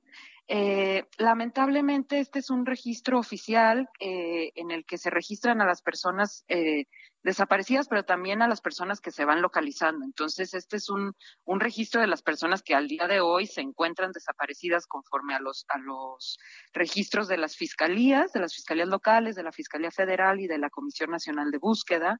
Eh, hay, hay, podría haber muchas discusiones alrededor del mismo, pero la realidad de lo que nos, de lo que nos dice es que, eh, pues, estas desapariciones continúan sucediendo. Eh, que son desapariciones que, como bien mencionabas, no son solo una herencia del, del pasado, sino que son eh, desapariciones que, que, en el día a día continúan ocurriendo, eh, que están concentradas mucho en este contexto de la mal llamada guerra contra el narcotráfico eh, y que han sido también un reflejo de cómo la, la generalidad de la violencia en el país pues lleva a que haya un, una serie de, hechos terríficos como, estos que, ya mencionas, de tener hasta el día de hoy eh, 100 mil personas desaparecidas. ¿Dónde buscamos a las 100 mil personas desaparecidas? A, mí me consta que, que Alejandro Encinas, quien es el subsecretario de Gobernación en materia de derechos humanos y que tiene en sus manos la encomienda de arreglar este problema, pues no ha podido o no ha tenido las herramientas, pero no vemos un avance en la mitigación de las personas desaparecidas. Eh, ¿Cuál es la lectura que tiene el, el, Centro de Derechos Humanos Miguel Agustín Pro de lo que se ha hecho desde esta subsecretaría de Gobernación? Sí, yo, yo, yo mencionaría tres cosas para entender esta, esta magnitud de la crisis. Por un lado, eh, está relacionada directamente a la, a, la crisis de violencia que se vive en el país y sobre todo en regiones muy puntuales y que estas están relacionadas a un modelo de seguridad que, que ha fallado y que está eh, muy documentado por organismos internacionales que el, el, llevar a las Fuerzas Armadas a las, a las tareas de seguridad eh, no permite que reduzcan las violaciones de derechos humanos, etcétera. Por otro lado están eh, la, estos esfuerzos de los que de los que hablas que son muy importantes eh, en términos de cómo la subsecretaría y la Comisión Nacional de Búsqueda eh, han, han, estado impulsando acciones muy concretas, como por ejemplo el, el, registro, el que el propio registro pueda ser alimentado no solo por las fiscalías, sino también por denuncias de las, de las familias, que no tengan que ir a presentarlas directamente ante estas fiscalías que a veces son parte del mismo problema de la colusión en, en distintas zonas del país. Eh, el mecanismo extraordinario de identificación forense que eh, busca justo abordar el rezago forense que hay en el país, que como sabes, Estamos hablando de eh, cerca de 52 mil cuerpos no identificados en, en, México. Eh, la propia iniciativa que desde la subsecretaría se impulsó de la creación del Centro de Identificación de, eh, de Identificación Humana, que es, que es muy importante y que eh, en realidad lo que requiere es un compromiso también de, de, de todas las instituciones para que opere, pero también de presupuesto. Eh, y entonces estas, estas iniciativas, eh, si bien muy relevantes, a veces quedan un poco desdibujadas en la magnitud de la crisis porque lo que se necesita es una eh, política mucho más integral de coordinación entre las distintas instituciones, eh, particularmente de las fiscalías, eso es muy importante decirlo, quienes tienen la mayor de facultades para buscar a las, a las personas desaparecidas son las fiscalías tanto locales como federales y lo que vemos es una falta de respuesta eh, y, de la, y de liderazgo de la propia Fiscalía General de la República, que tampoco ha, ha dado eh, pasos reales para decir que, está eh, implementando incluso obligaciones que tiene ya muy establecidas como la creación de distintos registros como el Banco Nacional de Datos Forenses eh, que están en, la, en nuestros marcos normativos desde hace varios años, en, particular ese desde el 2017. Entonces, lo, lo, que falta es eso, ¿no? Una, una política mucho más coordinada y estructural para, para poder abordar el tema. Vaya, pues son varias tareas para hacer. Uno, tratar de mitigar el fenómeno a través de programas de prevención para que desaparezcan eh, la menor cantidad de personas posibles. Y, y, y, la otra es buscar a los otros, ¿no? Pero, pero, ¿cómo hacemos esa búsqueda? Sobre todo cuando vemos hasta organizaciones civiles, madres organizadas para buscar a sus propios hijos. ¿Por dónde empezamos, Luisa Aguilar?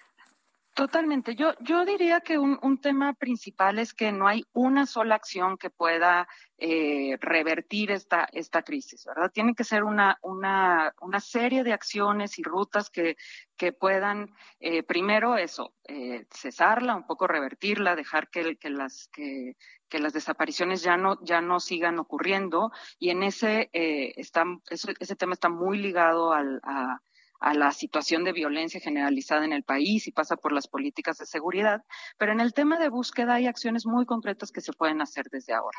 Eh, inicialmente darle eh, presupuesto a estas eh, acciones como el mecanismo extraordinario del que hablaba y también del Centro Nacional de Identificación Humana que recientemente fue aprobado. Eso se tiene, la, la respuesta del Estado tiene que verse concretada en presupuesto, en recursos humanos en que haya apertura a la asesoría técnica internacional. Ha quedado muy claro que, las capacidades instaladas en este, eh, en este país están sobrepasadas y tendría que abrirse a la cooperación y a la asesoría técnica. Y además generar rutas que vayan pensando acciones a nivel inmediato, a nivel mediano plazo y a nivel de largo plazo. Yo diría que una de esas rutas están muy marcadas en, en, el reciente informe del Comité contra Desapariciones que acaba de ser presentado hace cerca de un mes y que un poco justo lo que, lo que recomienda inicialmente es crear una política estatal de prevención y erradicación de las, de las desapariciones, dejando una serie de, recomendaciones sobre los distintos aspectos para abordar. Pues eh, Luisa Aguilar, yo agradezco mucho este análisis, estos comentarios a propósito de esta estadística como dato oficial que se da a conocer el día de hoy. Y pues agradezco mucho estos minutos de comunicación con el auditorio del Heraldo Radio. Luisa Aguilar, muchas gracias y que tenga muy buenas tardes. Muchas gracias y muchas gracias por darle seguimiento a un tema tan, tan relevante para el país. Muchas gracias. Luisa Aguilar, coordinadora del área de internacional del Centro de Derechos Humanos Miguel Agustín Pro Juárez. Qué dato, ¿eh? Qué dato. Cien mil desaparecidos. Ahora a buscarlos. Algunos se han ido de su casa, algunos no quieren que su familia sepa absolutamente nada, otros se han involucrado en graves problemas, otros se han suicidado, a otros los han matado, pero cien mil, o sea, voy a lo mismo, cien mil, cien mil de verdad. ¿Dónde pueden estar cien mil personas? ¿Dónde? ¿Todos muertos? Ok, enterrados, ¿dónde? Vamos a ir a los anuncios y, regreso enseguida con más información aquí en el Heraldo Radio. Le invito para que me den sus opiniones a través de dos plataformas. Twitter, arroba Jesús Martín MX y a través de YouTube en el canal Jesús Martín MX. Regresamos.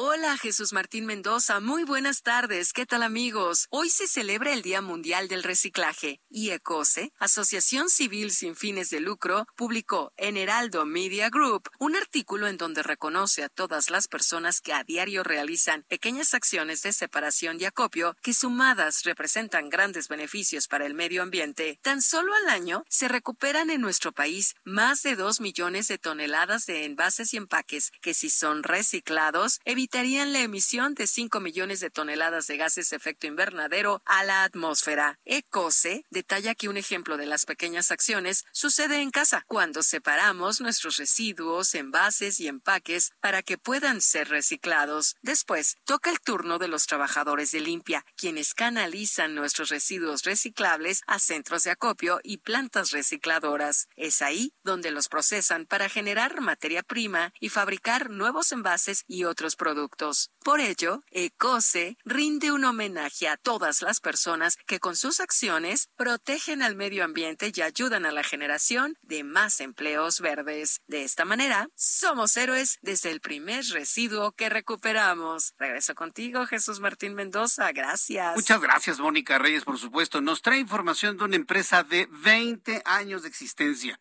una empresa socialmente responsable, dedicada al cuidado del medio ambiente y del reciclaje de todos los residuos que uno produce. Felicidades a Ecose y es un verdadero honor tenerlos en nuestro programa de noticias. Voy a los anuncios y regreso enseguida con más. No se vayan. Escuchas a Jesús Martín Mendoza con las noticias de la tarde por Heraldo Radio, una estación de Heraldo Media Group. Heraldo Radio. La HCL se comparte, se ve y ahora también se escucha.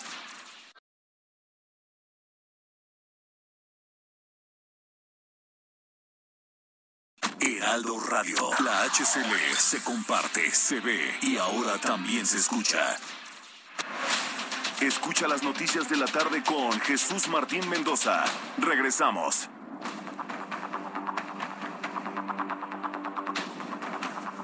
Ya son las siete y media, las 19 horas con 30 minutos, hora del centro de la República Mexicana. Escucha usted el Heraldo Radio y gracias por estar con nosotros. Eh, usted ha visto la cantidad de anuncios espectaculares que hay. En diferentes administraciones este asunto se ha regulado, han quitado algunos, han prohibido algunos, y luego pasa el tiempo y otra vez los vuelven a poner, creando lo que usted y yo conocemos, este tremendo ruido visual. ¿Qué hace la presente administración para el tema de la publicidad exterior? Esto para nuestros amigos que nos escuchan en otras partes del país ocurre en Ciudad de México, pero puede servir de ejemplo el trabajo que se hace en Ciudad de México para otras entidades en el país donde nos están escuchando. Tengo en la línea telefónica Martí Batres Guadarrama, secretario de Gobierno de la Ciudad de México. Estimado Martí Batres, bienvenido, gusto en saludarlo. Muy buenas tardes. ¿Cómo estás, Jesús? Muy buenas tardes. Ley de publicidad exterior. ¿Cómo va a quedar esta ley de publicidad exterior y cómo van a regular la publicidad que, bueno, otra vez ya está prácticamente en todos lados en nuestra ciudad? Martí. Hay, que poner orden y tener también eh, garantías de certidumbre jurídica. ¿Qué pretende esta ley? Por un lado, bajar todos los anuncios que todavía están en las azoteas. Esta disposición de bajar los anuncios de las azoteas comenzó hace 10 años. Sin embargo, algunos se han resistido y mantienen anuncios en las azoteas. Entonces, con esta ley estamos dando de plazo un año improrrogable para bajar los anuncios espectaculares que se encuentran en las azoteas. Estos anuncios constituyen un riesgo de protección civil en varios sentidos, porque estamos en una zona sísmica y por otro lado, por los fuertes vientos, que, eh, atraviesan la Ciudad de México.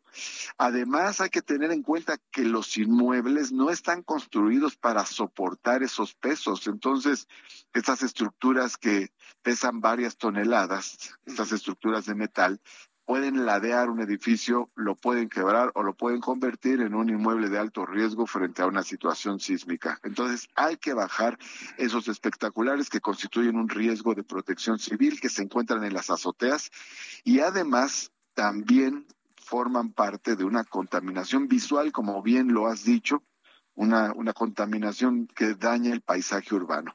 Eso quiere decir que vamos a impedir que se desarrolle la industria de, de la publicidad exterior? No, de ninguna manera. Estamos dando certidumbre a todos los empresarios que bajen los espectaculares de las azoteas, se les van a respetar permisos o concesiones para poder desarrollar la publicidad exterior, pero con formas modernas, con nuevas tecnologías y que no generen eh, riesgos de protección civil. Correcto, entonces se ve desde dos vertientes, es decir, el problema de la protección civil, inclusive para la estabilidad de los edificios que tienen estas enormes estructuras, y por otro lado un tema de contaminación, y por otro lado un respeto a la ley. Tres vías, Martí Batres. Así es, tiene que ver con, para empezar, protección civil, porque la responsabilidad número uno del gobierno es, es proteger a la gente, es responderle a la gente. Y también tiene que ver con pues cuidar el paisaje urbano y tiene que ver con dar certidumbre para quien quiera dedicarse a esta industria, lo puede hacer, pero sobre la base de estas reglas también. Correcto. Martí Batres, agradezco doblemente estos tres minutitos de entrevista. Sé que está con un pie adentro de una reunión con la jefa de gobierno, pero, correcto. pero agradezco mucho estos minutos de explicación al público que escucha el Heraldo Radio. Gracias, Martí Batres. Nos saludamos en una próxima. Gracias, Jesús. Saludos al auditorio del Heraldo Radio. Un abrazo. Hasta luego. Es el secretario de Gobierno de la Ciudad de México. Rápidamente, tres minutos para que nos diga, ¿se van a poner en orden los anuncios espectaculares? E, es que hay varias tecnologías de anuncios espectaculares, aquí y en otras partes de la República, pero de manera concreta aquí. ¿Ha visto estos como estructuras de metal que parecen así como unos gallineros que están en la parte de arriba, ocupando todas las azoteas? Esos son los que se buscan quitar habla el secretario de gobierno de formas modernas de publicidad, gigantescos postes, ¿sí? que, arquitectónicamente y, a manera de ingeniería, pues tienen un equilibrio específico para aguantar viento, para aguantar sismos. ¿Serán esos? Es, cuestión de verlo, pero equilibrarlo precisamente con la para no generar contaminación visual. Es todo un reto, ¿eh? Todo un reto. Ya no tuve oportunidad de platicarle eh, o preguntarle a Martí Batres y que a poco van a quitar espacios para la publicidad de los candidatos ahora que vamos a procesos electorales, sobre todo el de 2024. Eh, será algo importante a verlo. Por lo pronto en este momento se busca regular para que evidentemente la gran cantidad de propaganda política que vamos a ver en la Ciudad de México y en todo el país en 2024, más que en 2023, y ya no hablo de 2022 porque prácticamente ya este proceso de campaña está rumbo a terminar, ya vienen las elecciones, sí, ya viene el proceso electoral del próximo domingo 5 de junio. Está prácticamente ya terminado, pero ¿qué va a pasar para 2023, donde se va a elegir gobernador en el Estado de México, el gran laboratorio electoral rumbo a la federal presidencial? Pues se busca precisamente regular todo esto en función de esos tiempos y por eso se anuncia en este día de manera concreta. Son las 7.36, las 7.36 hora del centro de la República Mexicana. Continuamos con más información aquí en el Heraldo Radio. Quiero agradecer infinitamente sus comentarios, sus opiniones aquí en el Heraldo. Quiero agradecer mucho a Cande Apolinar. Hola Cande. También para Luis, Luis León, ¿sí? Gracias, Luis León. Gabriela Gómez Morón, gracias. También todos los saludos para mis compañeras de trabajo, para Ali, para Lina, que está aquí con nosotros, para Giovanna también, que muchas personas ya la volvieron a ver, la saludaron, muchos la conocieron por primera vez a Giovanna, Claudia, Verónica Gutiérrez, eh, Gracias, Canta Polinar, ya le habíamos saludado. Arnaldo, ¿cómo? Todas las paradas ya las tienen apartadas Morena, que sean parejos con las paredes y compartan la publicidad. Eh, Isaac Bocanegra, Muchas gracias, Isaac. También saludos para Alan Sánchez, para Carlos Mendoza, para una gran cantidad de amigos que están a través de la plataforma de YouTube, Jesús Martín MX, Jesús Martín MX. Hablando sobre el tema de los médicos, este asunto que hemos estado platicando sobre las plazas de los médicos a propósito de traer cubanos a México, habiendo tantos médicos buenos y de los mejores en nuestro país. Hoy Jorge Alcocer, titular de la Secretaría de Salud, declaró que en el Instituto Mexicano del Seguro Social existen más de dos mil plazas para médicos mexicanos que llevan vacantes por al menos tres años a pesar de la demanda, pero aseguró que los médicos no quieren acudir y ocupar estas vacantes. Además, indicó que el personal de salud, en especial los médicos, califican como inseguros y remotos los cuales donde existen estas vacantes del Seguro Social y del IMSS Bienestar. ¿Quiere usted escuchar a Jorge Alcocer cómo justificó que no haya médicos en esas plazas? Mire, les pagan menos que a los ninis. Yo nomás con eso le digo todo, ¿eh? Les pagan menos que a los niños. Pero a ver, Jorge Alcocer fue lo que comentó hoy por la mañana. Tenemos que hay plazas vacantes y les pongo de ejemplo en esta mapa y tabla lo que sucede en el Instituto Mexicano del Seguro Social. En suma, hay 2.678 plazas vacantes. Esas plazas vacantes se han reiterado durante más de tres años a los cuales no, no, no los médicos no, no quieren acudir. Los médicos aducen inseguridad en principio, pero también no, no, eh, buscan estar en lugares remotos del país donde se les, se les olvida lo que es el, el principal sentimiento y de derecho que tienen los pacientes de ser atendidos, estén donde estén. Pues, dígame usted entonces, ¿a quién le vamos a creer? ¿A quién le vamos a creer? ¿A los médicos que dicen que hay muchos y que están dispuestos a trabajar? ¿O a un Jorge Alcocer que dice, tenemos tres años con vacantes que nadie quiere? Ah, y, y para eso llaman a los cubanos, a 500 nada más. Eh, es inexplicable, verdaderamente inexplicable lo que está. Alguien nos está mintiendo, pues. Alguien nos está mintiendo. Bueno, son las 7.39, las 7.39 hora del centro de la República Mexicana. Cinco personas migrantes fueron encontradas sin vida en un vagón de ferrocarril que estaba estacionado en el municipio fronterizo de Piedras Negras y que provenía de los Estados Unidos, según dio a conocer de manera oficial la Secretaría de Seguridad Pública del Estado de Coahuila. Eso está trascendiendo en este momento. Varias personas me han estado preguntando qué sabemos sobre la muerte de elementos de la Guardia Nacional. Sí, la información dice lo siguiente, tres muertos y seis elementos heridos de la Guardia Nacional fue el saldo que dejó un enfrentamiento con elementos del cartel Jalisco Nueva Generación, ocurrido anoche en los municipios de Teocaltiche y Jalostotitlán de Jalis, en Jalisco. La Guardia Nacional informó que derivado de estos hechos uno de los presuntos agresores murió y se le decomisó el arma larga que portaba. Nuestra corresponsal allá en Guadalajara, Jalisco, está recabando más datos para poderle tener toda la información en los próximos minutos. 20 y serán las 8. 20 y serán las 8 hora del centro de la República Mexicana.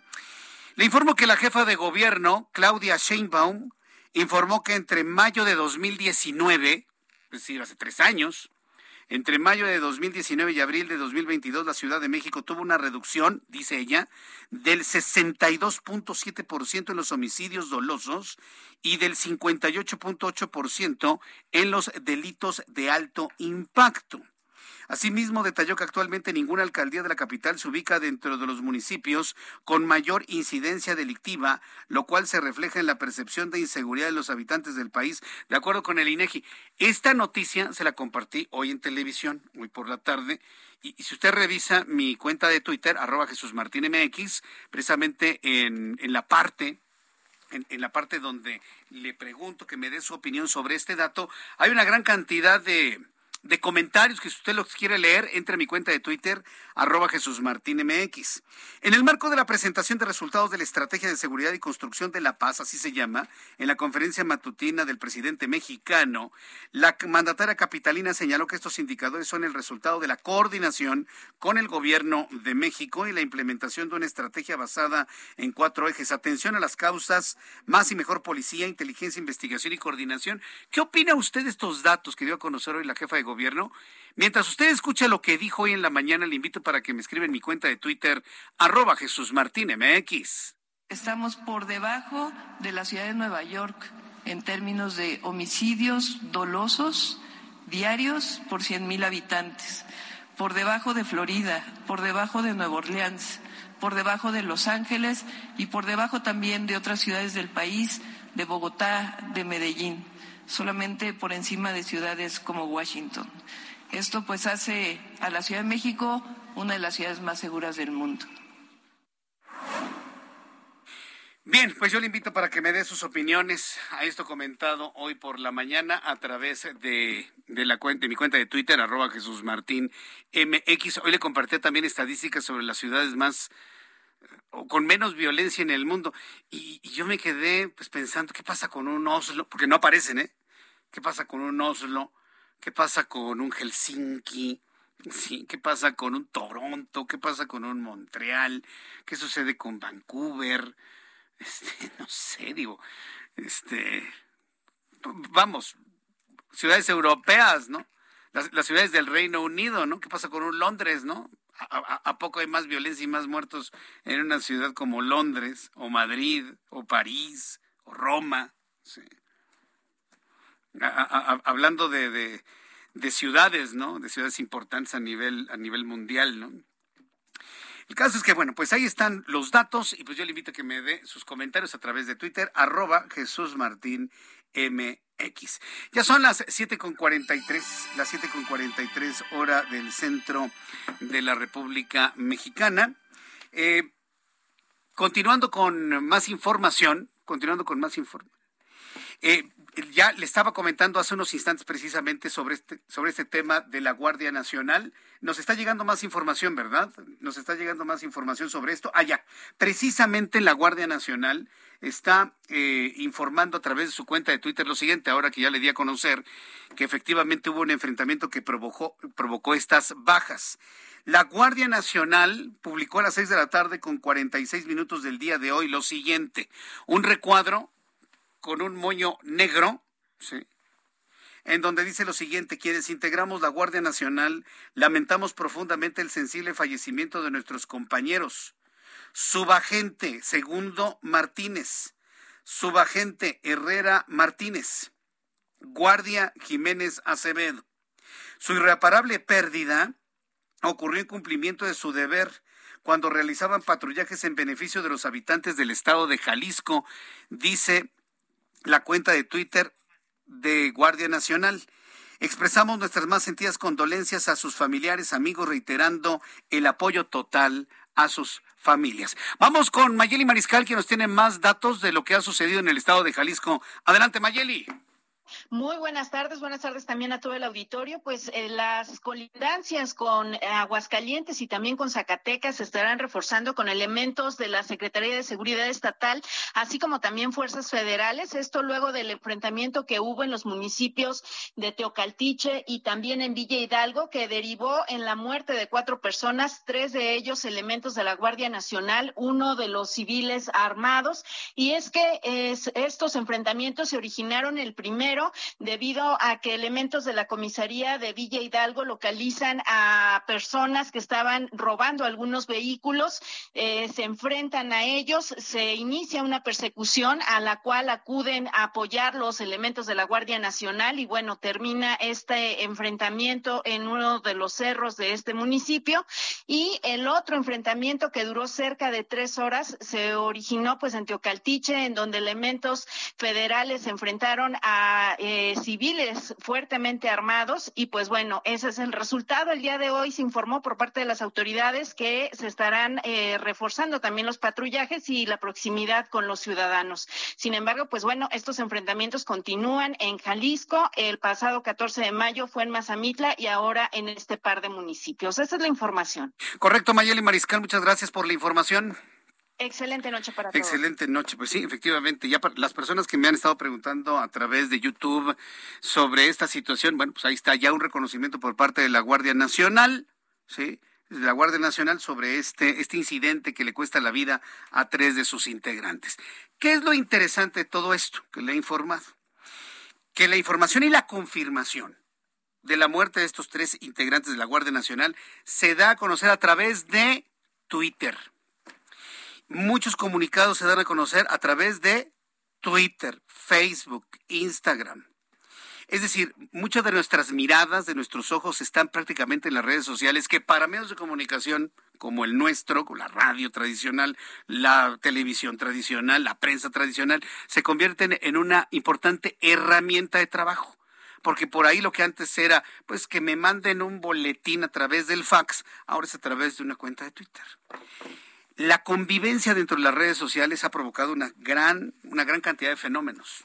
Y sobre todo en México, híjole, hay, hay muchas críticas y muchas alabanzas a lo que uno dice, escribe, pone y demás, generando un verdadero fenómeno, ¿sí? Un verdadero fenómeno de interacción entre muchas personas, especialmente en plataformas como la de Twitter. Pero bueno, para hablar sobre los haters, para hablar sobre este gran fenómeno que ocurre en las redes sociales, me da un enorme gusto saludar. Súbale el volumen a su radio, sobre todo a los que les gustan Internet, le gustan los podcasts. Está con nosotros Monse Simó compañera aquí en el Heraldo de México en el área digital. Exactamente, tú eres responsable de qué área, Monse, bienvenida.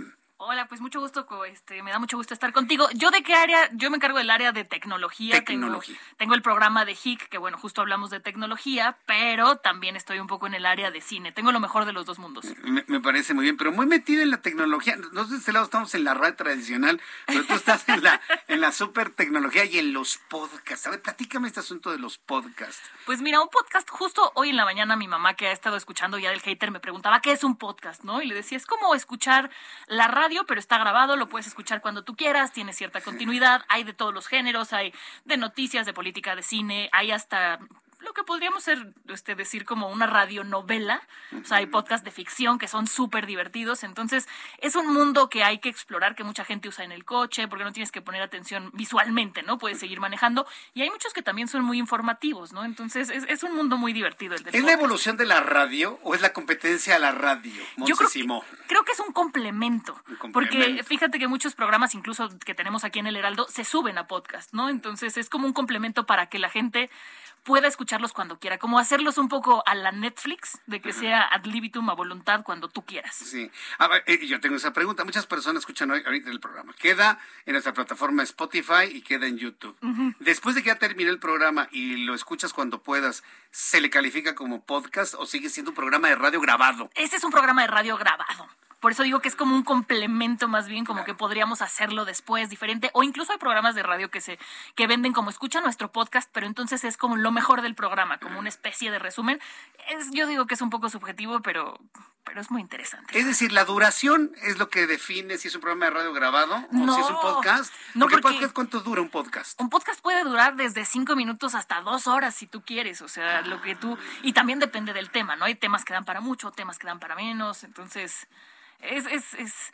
Aquí, por ejemplo, vamos a hablar un poquito de ya del hater, ¿no? de lo que se trata es todos llevamos un hater dentro, Jesús Martín, hay que reconocerlo. Entonces, ya el hater es un espacio que comparto con Oscar Uriel, en donde decimos las cosas como son. Así se llama, Guía del Hater. se llama tu podcast que nos vienes a platicar. Exacto donde decimos las cosas como son, sin ningún compromiso en cuanto a cine, series, televisión, porque luego es de, voy a hablar bien de esta porque me conviene. No, nosotros decimos las cosas como son, no pierdas tu tiempo, ya lo perdimos nosotros. Entonces soy podcast también, ¿eh? porque aquí decimos las cosas finalmente como son, ¿no? Tú también eres un hater, Jesús Martín. Sí, claro. Te digo, todos llevamos uno dentro. Sí, por supuesto. Es que las cosas tienen que ser como son, finalmente. Sí, sí, sí. Entonces, en ese espacio, lo que es muy padre con Oscar es que construimos un lugar donde los haters podemos estar cómodos O sea, nadie nos va a juzgar, nadie nos va a decir estás mal o no. Justo el episodio que sale esta semana tuvimos de invitado a Javier Ibarreche, que es un este, creador de contenido muy, muy bueno, y hablamos de que se cumplen el mero jueves tres años de que salió el último capítulo de Game of Thrones, que fue una porquería,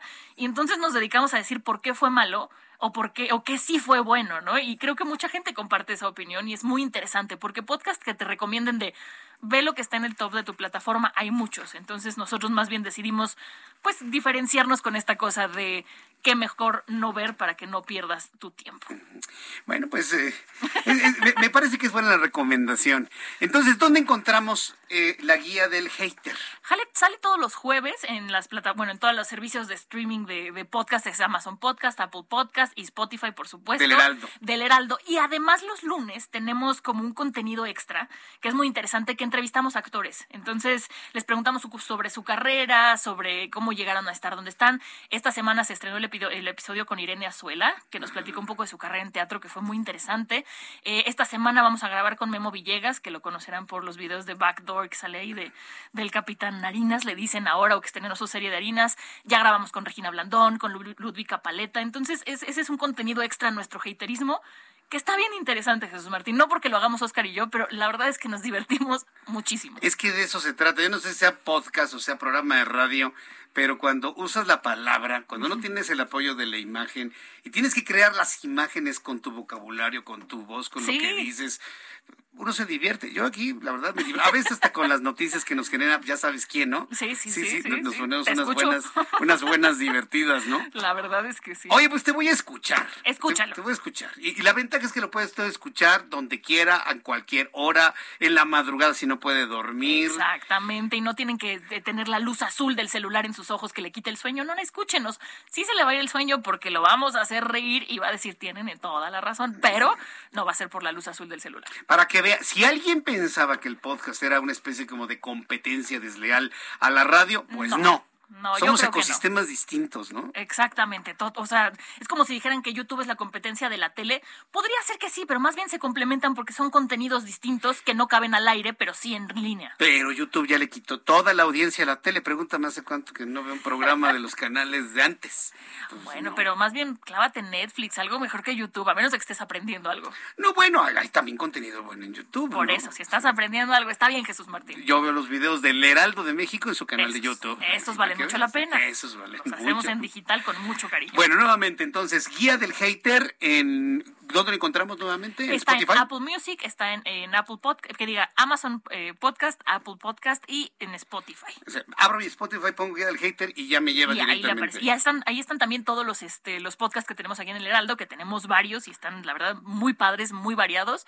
Entonces, dense una vuelta. Y sobre todo, guía del hater, acabamos de estrenar está buenísimo y logramos entrar al top 20 en, este, en nuestro capítulo de estreno. ¿eh? Sí, bueno, al top 50 y quedamos en el lugar 20, que la, eh, la categoría de cine y series y películas es la más competida, entonces sí estamos muy contentos. Qué bueno, pues muchas felicidades, las voy a escuchar. Y a ver si aprendo a hacer podcast también, porque digo, también se ve que es una beta interesante. Montse Simó, qué bueno tenerte aquí. La verdad, te agradezco mucho que hayas dado un tiempo para platicarnos. Gracias, Jesús. Gracias. Con esta recomendación de la guía del hater en los... En los eh, en estas plataformas del Heraldo de México digitales que han sido exitosísimas. Nos despedimos, gracias por su atención. Mañana a las 2 de la tarde en el Heraldo Noticias en nuestras plataformas de televisión, 6 de la tarde Heraldo Radio. Yo soy Jesús Martín Mendoza por su atención. Gracias y que tenga usted muy buenas noches a nombre de este gran equipo de profesionales de la información. Lo espero el día de mañana. Esto fue Las Noticias de la Tarde con Jesús Martín Mendoza. Heraldo Radio 98.5 FM, una estación de Heraldo Media Group, transmitiendo desde Avenida Insurgente Sur 1271, Torre Carrachi, con 100.000 watts de potencia radiada.